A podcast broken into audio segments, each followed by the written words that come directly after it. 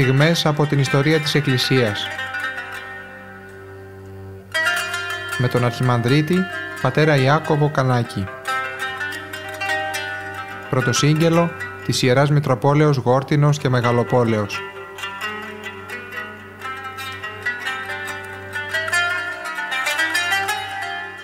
Η Εκκλησία, αγαπητοί μου, έχει, έχει ιστορία.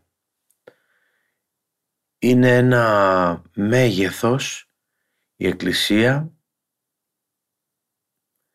Είναι ένα δημιούργημα του ιδίου του Θεού και με την Πεντηκοστή, με την εορτή της Πεντηκοστής έχει γίνει πιο φανερή, ας την πω έτσι, η ίδρυσή της. Και σε αυτή την ε, πορεία της Εκκλησίας μέσα στην ιστορία έχουμε σταθμούς. Και βρισκόμαστε τώρα στον σταθμό μετά την έκτη Οικουμενική Σύνοδο. Θα μιλήσουμε σήμερα για την πενθέκτη Οικουμενική Σύνοδο ή την εντρούλο Πενθέκτη Οικουμενική Σύνοδο 691 μετά Χριστόν. Με το έργο της Έκτης Οικουμενικής Συνόδου συνδέεται λοιπόν, σύμφωνα με τον καθηγητή κύριο Βλάσιο Φιδά, η Πενθέκτη Οικουμενική Σύνοδος, η οποία συγκλήθηκε από το γιο και διάδοχο του Κωνσταντίνου του Τετάρτου, του Πογονάτου, τον Ιουστινιανό τον δεύτερο τον Ρινότμητο. Ε, βρίσκεται βασιλιάς αυτοκράτορας 685 έως 695 705 έως 711 και αυτή η σύνοδος θεωρήθηκε ως συνέχεια και ως συμπλήρωση της πέμπτης και έκτης Οικουμενικής Συνόδου, γι' αυτό και την ονομάζουμε Πενθέκτη. Ο Πατριάρχης Ταράσιος στην 7η Οικουμενική Σύνοδο του 787 χαρακτηρίζει τη σύνοδο του, την, ε, του Τρούλου, αυτή την Πενθέκτη ως έκτη. Την εντάσσουν δηλαδή οργανικά στην έκτη Οικουμενική Σύνοδο και δεν τις συναριθμούν χωριστά. Η συνείδηση πάντως της Συνόδου ήταν ότι το έργο της, το κανονικό της έργο συμπήρωνε σε εισαγωγικά το ιστέρημα όχι μόνο της έκτης αλλά και της πέμπτης Οικουμενικής Συνόδου. Γι' αυτό και είπαμε λέγεται Πενθέκτη, ονομάστηκε Πενθέκτη Οικουμενική Σύνοδος.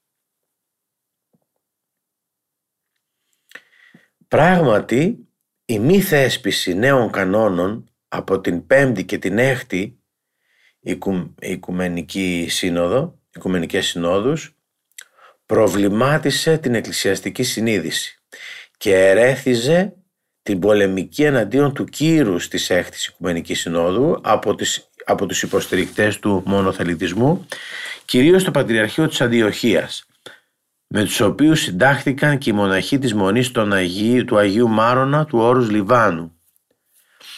Η μη θέσπιση νέων κανόνων μετά την τέταρτη οικουμενική, το 451, δημιουργούσε προβλήματα ως προς την κατανόηση και την εφαρμογή των παλαιότερων κανόνων. Ο Ιουστινιανός, ο δεύτερος, έδειξε μεγάλο ενδιαφέρον κατά την πρώτη περίοδο της βασιλείας του για τη διασφάλιση των πρακτικών της έκτης οικουμενικής και έκανε μεγάλη προσπάθεια για την μη νόθευση και αλλίωση των ε, αποφάσεων, των πρακτικών. Το 678 συγκάλεσε μεγάλη διάσκεψη επισκόπων στην οποία συμμετείχαν και πολλοί ανώτατοι πολιτικοί, στρατιωτικοί, αξιωματούχοι για τον έλεγχο και για την επίσημη σφράγιση των πρακτικών της Συνόδου. Μετά την ε, παρέλευση τεσσάρων ετών συγκλήθηκε η σύνοδος στο παλάτι του Τρούλου όπου εκεί δηλαδή που είχε συνεδριάσει και η έκτη οικουμενική. Οι εργασίες της Συνόδου διήρκεσαν ε, με πολλές διακοπές έναν χρόνο από το 1η Σεπτεμβρίου του 691 μέχρι στις 31 Αυγούστου του 692. Η Προεδρία της ε, Συνόδου αυτής ε, την Προεδρία είχε αναλάβει ο Πατριάρχης Κωνσταντινούπολος ο Παύλος ο Τρίτος 687-693 και αυτή θέσπισε 102 κανόνες. Στη σύνοδο αυτή συμμετείχαν ή τουλάχιστον υπέγραψαν τις αποφάσεις 227 επίσκοποι. Οι 43 από αυτούς ήταν παρόντες και στην έκτη οικουμενική. Η πατριαρχική θρόνη της Αλεξάνδρειας, της Αντιόχειας και των Ιεροσολύμων ήταν κενή, αλλά εκπροσωπήθηκαν όπως είχε γίνει και στην έκτη οικουμενική. Αργότερα υπέγραψαν τις αποφάσεις Πενθέκτης ο Αλεξανδρίας Πέτρος, ο Αντιοχίας Γεώργιος και ο Ιεροσολύμων Αναστάσιος. Ο παπικός τρόνος ε, δεν προσκλήθηκε επίσημα, ούτε εκπροσωπήθηκε στη Σύνοδο, συμμετείχαν όμως σε αυτήν επίσκοπη του Ηλυρικού, το οποίο υπαγόταν τότε στο, στο παπικό θρόνο. Και μετά από αυτά τα, ε, τα σχετικά με την σύγκληση αυτής της συνόδου, της Μενθέκτης Οικουμενικής Συνόδου, θα πάμε να δούμε ποιες είναι τελικά, ποιοι είναι αυτοί οι 102 κανόνες ε, οι οποίοι ήταν ε, το προϊόν, το αποτέλεσμα αυτής της συνόδου. Δεν θα τους αναφέρουμε όλους, είναι πάρα πολλοί. Ε, θα τους κατηγορηγοποιήσουμε όπως έκανε ο καθηγητής, ο κύριος Γκαβαρδίνας, Γεώργιος, επίκορος καθηγητής του Τμήματος Κοινωνικής, Ποιηματικής και Κοινωνικής Θεολογίας της Θεσσαλονικής Σχολής Θεσσαλονίκης, στο πολύτιμο συλλογικό τόμο που έχει εκδοθεί από την Μητρόπολη Δημητριάδος. Εκεί λοιπόν έχει ο καθηγητής ε, διακρίνει επτά θεματικές ενότητες. Θα κάνουμε μία συνοπτική και σύντομη αναφορά στις ενότητες αυτές. Στην πρώτη θεματική ενότητα. Εδώ περιλαμβάνονται οι κανόνες ο πρώτος και ο δεύτερος που ρυθμίζουν το επικυρωτικό έργο της Συνόδου. Δηλαδή, είναι πολύ σημαντικός κανόνας. Με τον πρώτο κανόνα επικυρώνεται και επισφραγίζεται το δογματικό και κανονικό έργο των προηγηθισών έξι οικουμενικών συνόδων. Είναι πολύ σημαντικό αυτό ότι η, η επόμενη σύνοδος αναγνωρίζει την, ε, τις αποφάσεις των προηγουμένων οικουμενικών συνόδων.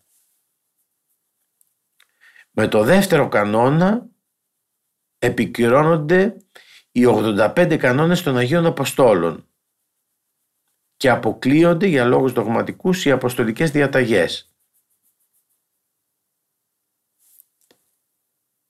Η επικύρωση αυτή εκ μέρους των πατέρων της Πενθέκτης, των προγενέστερων κανόνων, ήταν επιβεβλημένη διότι είχαν ήδη περιληφθεί οι παραπάνω κανόνες και επομένως εφαρμόζονταν στην πράξη. Δηλαδή ήδη αυτά που είχαν αποφασιστεί σε προηγούμενες συνόδους ε, το, το βίωνε το εκκλησιαστικό σώμα. Με τους κανόνες αυτούς οριζόταν το αμετάβλητο των δογματικών όρων των Οικουμενικών Συνόδων. Καθίσταται σαφές ότι δικαίωμα μεταβολής υφισταμένων κανόνων της Εκκλησίας έχει μόνο η Οικουμενική Σύνοδος. Μπαίνουν, αν βλέπετε, βασικές, μπαίνουν ε, βάσεις, ε, αγκονάρια για την μετέπειτα ζωή της Εκκλησίας. Η Πενθέκτη Οικουμενική Σύνοδος συμπήρωσε, τροποποίησε αλλά και κατάργησε διάφορες προγενέστερες κανονικές διατάξεις Εκκλησίας. Αυτή ήταν η πρώτη θεματική. Στη δεύτερη θεματική ενότητα εντάσσονται κυρίως κανονικές ρυθμίσεις που αφορούν ζητήματα εκκλησιαστικής διοίκησης και πολιτεύματος.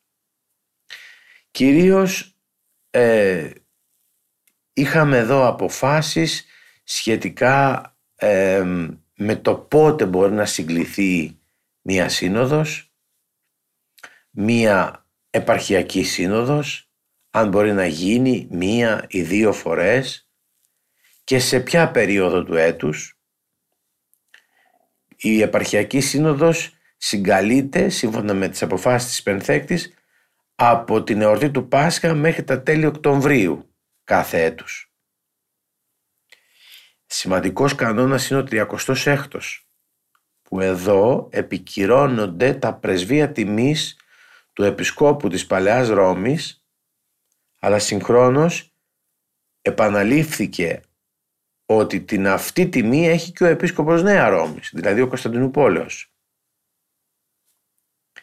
Επισημαίνεται δηλαδή ότι ναι μεν καθιερώνονται ισοτιμία πρεσβείων, δικαιοδοσιών, προνομίων στους δύο θρόνους, Παλαιάς και Νέας Ρώμης, αλλά επειδή ακολουθεί η πρόθεση μετά, ε, η πρόθεση ήταν μετεκίνων ερχόμενος για τον επίσκοπο της Νέας Ρώμης σε σχέση με της Παλαιάς Ρώμης. Αυτό το μετά συνεπάγεται ότι ο θρόνος Κωνσταντινούπολεως είναι δεύτερος μετά τον Ρώμης.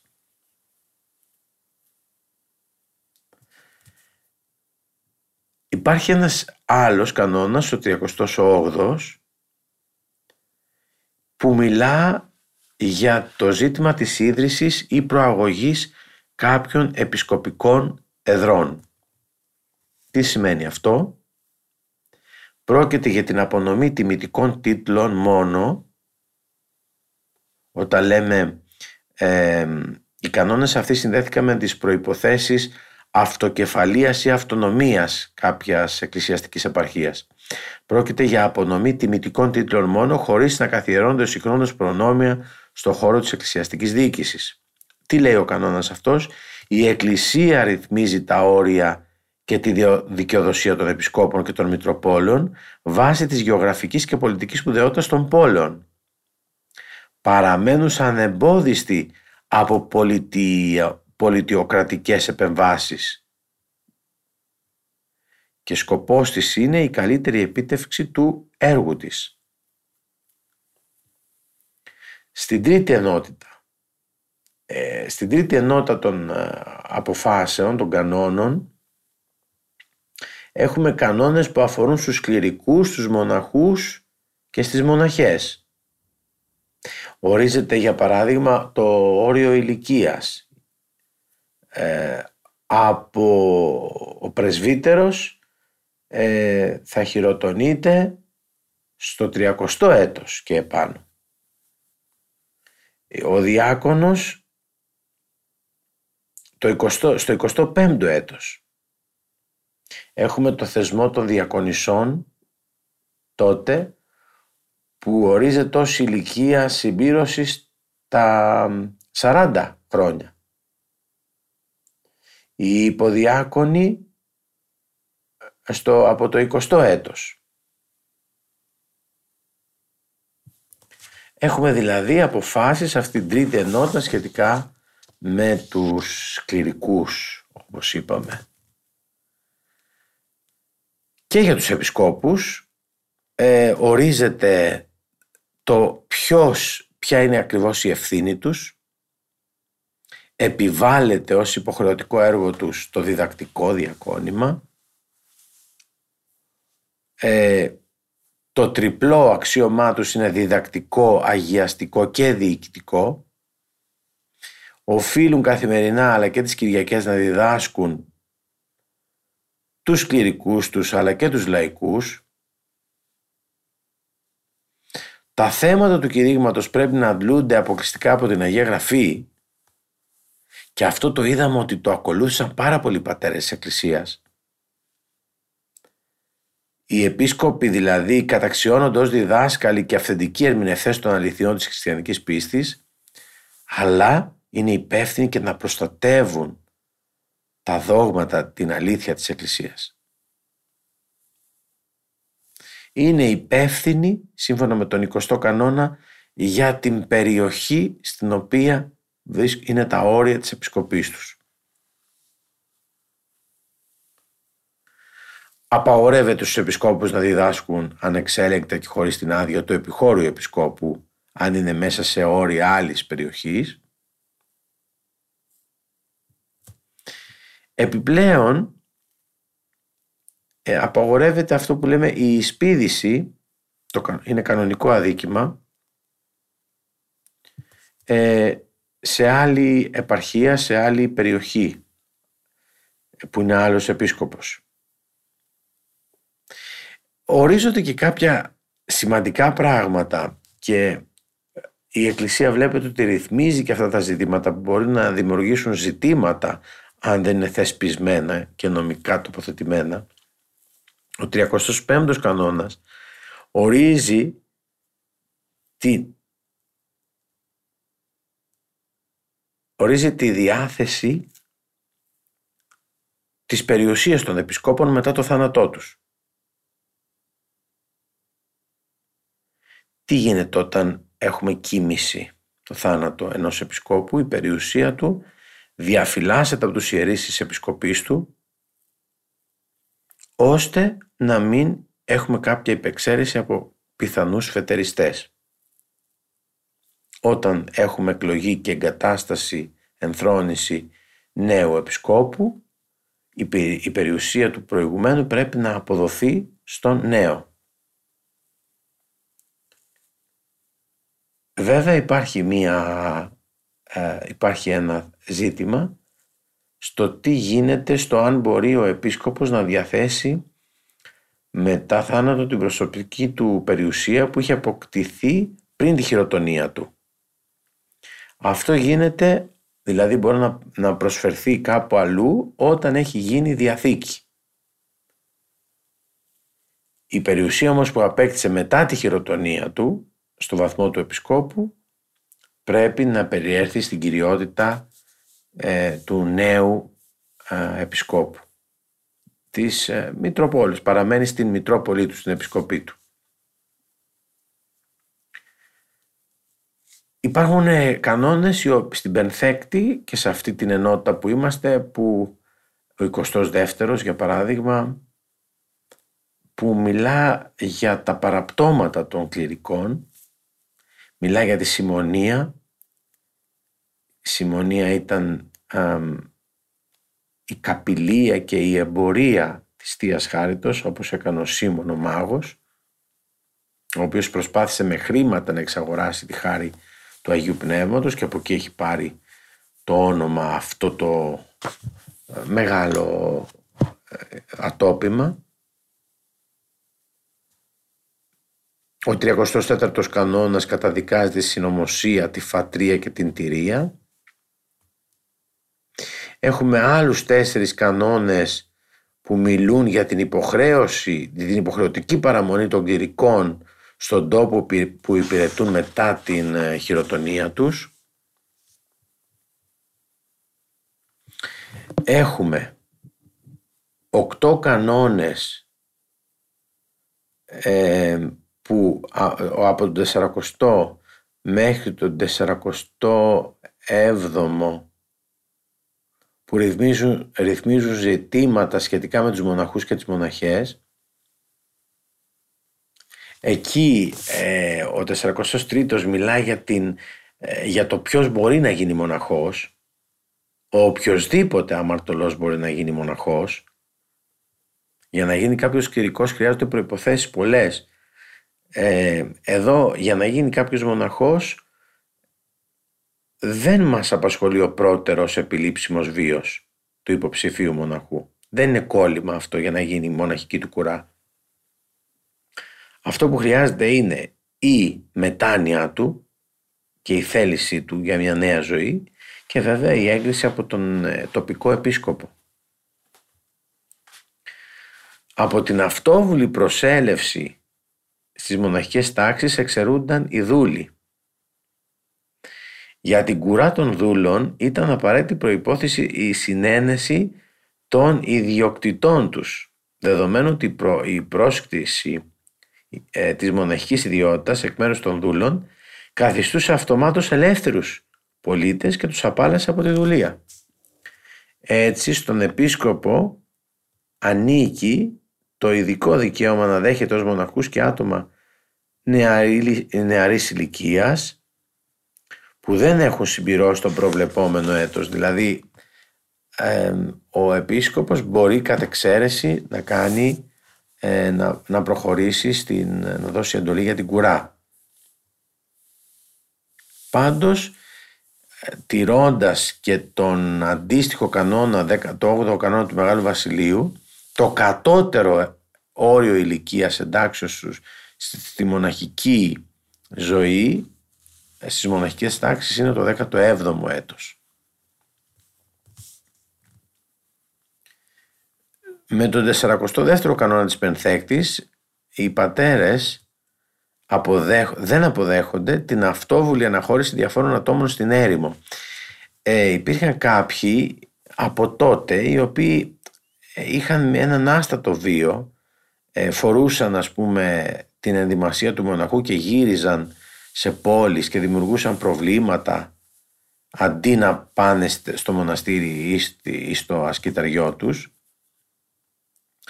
Οπότε έπαιρναν, μπορούσαν να πάρουν αποφάσεις σχετικά με αυτό τα ζητήματα γιατί, γιατί με τον τρόπο τους ήβριζαν την ιδιότητα του μοναχού ε, και αυτοί θα πρέπει να αποπέμπονται από τις πόλεις στα μέρη, στα σκητήρια και στις ερήμους που οφείλει να είναι ο μοναχός. Ένα χαρακτηριστικό για τις μοναχές είναι ένας κανόνας, ο 45ος, ε, να προσέρχονται στην κουρά, λέει, οι μοναχές ενδεδειμένες σαν νύφες. Απαγορεύεται αυτός, αυτό. Νυμφικός ενδεδειμένες, δηλαδή πηγαίνοντας με πολυτελέστατα ενδύματα. Ε, αυτό όταν το κάνει κάποια είναι σαν να μην καταλαβαίνει τι είναι αυτό που πάει να, να τι είναι αυτό στο οποίο θα αφιερωθεί. Υπάρχουν κανόνες που απαγορεύουν την ε, διαμονή μοναχών σε γυναικεία μοναστήρια και το αντίστροφο. Μια άλλη θεματική ενότητα στο έργο το νομοθετικό της ε, Πενθέκτης Οικουμενικής είναι τα σχετικά με τους γάμους των κληρικών και των λαϊκών. Ε, εδώ καταδικάζεται το, η κίνηση, το, ε, το ονομάζει έγκλημα εισαγωγικά την διγαμία, ο ιερέας σαν ε, ο οποίος συνάπτει δεύτερο γάμο μετά τη λύση του πρώτου γάμου αφού έμεινε χείρος πρέπει να καθερείται ε, καταδικάζεται επίσης η σύναψη γάμου κληρικού με χείρα και άλλες λεπτομέρειες σχετικά με αυτό. Ρυθμίζονται ζητήματα σχετικά με, την, με το γάμο λαϊκών απαγορεύεται ας πούμε η σύναψη γάμου μεταξύ συγγενών εξαίματος ε, του ενός συζύγου με συγγενείς εξαίματος του άλλου συζύγου μέχρι και του τετάρτου βαθμού συγγενείας. Απαγορε, ε, εμποδίζεται ο γάμος μεταξύ των αδελφών δύο συζύγων. Απαγορεύεται η, ο γάμος μεταξύ Ορθοδόξου και Ερετικού. Πολύ σημαντικά όλα αυτά. άλλη ομάδα κανόνων περιλαμβάνει την προστασία των ιερών χώρων. Ποιοι είναι οι ιεροί χώροι, το ιερό βήμα, οι εκκλησίες αλλά και η περίβολη, ε, ο περιβάλλον χώρος των ιερών ναών, όλα αυτά θεωρείται ιερά και σε αυτά δεν επιτρέπεται να εισέλθουν ας πούμε ζώα, να γίνεται αντικείμενο, να γίνεται ε, ίδρυση καφενείων, να έχουμε εμπόριο αγαθών. Επίσης, η, απαγορεύεται η είσοδος λαϊκών μέσα στους, στο Ιερό Βήμα χωρίς να υπάρχει λόγος. Άλλη θεματική θεσπίζει λειτουργικές διατάξεις. Ε, καταδικάζεται μία πρόσμιξη διαφόρων ουσιών με τη Θεία Ευχαριστία. Απαγορεύεται η Θεία Κοινωνία στους νεκρούς. Απαγορεύεται η, το, η τέλεση μυστηρίων άνευ αδείας στο επιχωρείο επισκόπου. Υπάρχουν επίσης και ε, στο τελευταίο ε, τελευταία σειρά θεματική κανόνων ε, για την νηστεία της Μεγάλης Τεσσαρακοστής. Με τον 21ο κανόνα απαγορεύεται η κατάλυση της νηστείας της Μεγάλης Τεσσαρακοστής κατά τη Μεγάλη Πέμπτη. Με τον 51ο κανόνα καταδικάζεται η συνήθεια τήρησης νηστείας κατά τις Κυριακές και τα Σάββατα εκτός από το Μεγάλο Σάββατο. Η νηστεία σε όλη τη διάρκεια της Μεγάλης, Εβδομά, μεγάλης Εβδομάδας δεν πρέπει να καταναλώνονται αυγά τυρί όπως συνέβαινε σε κάποιες περιοχές της Αρμενίας.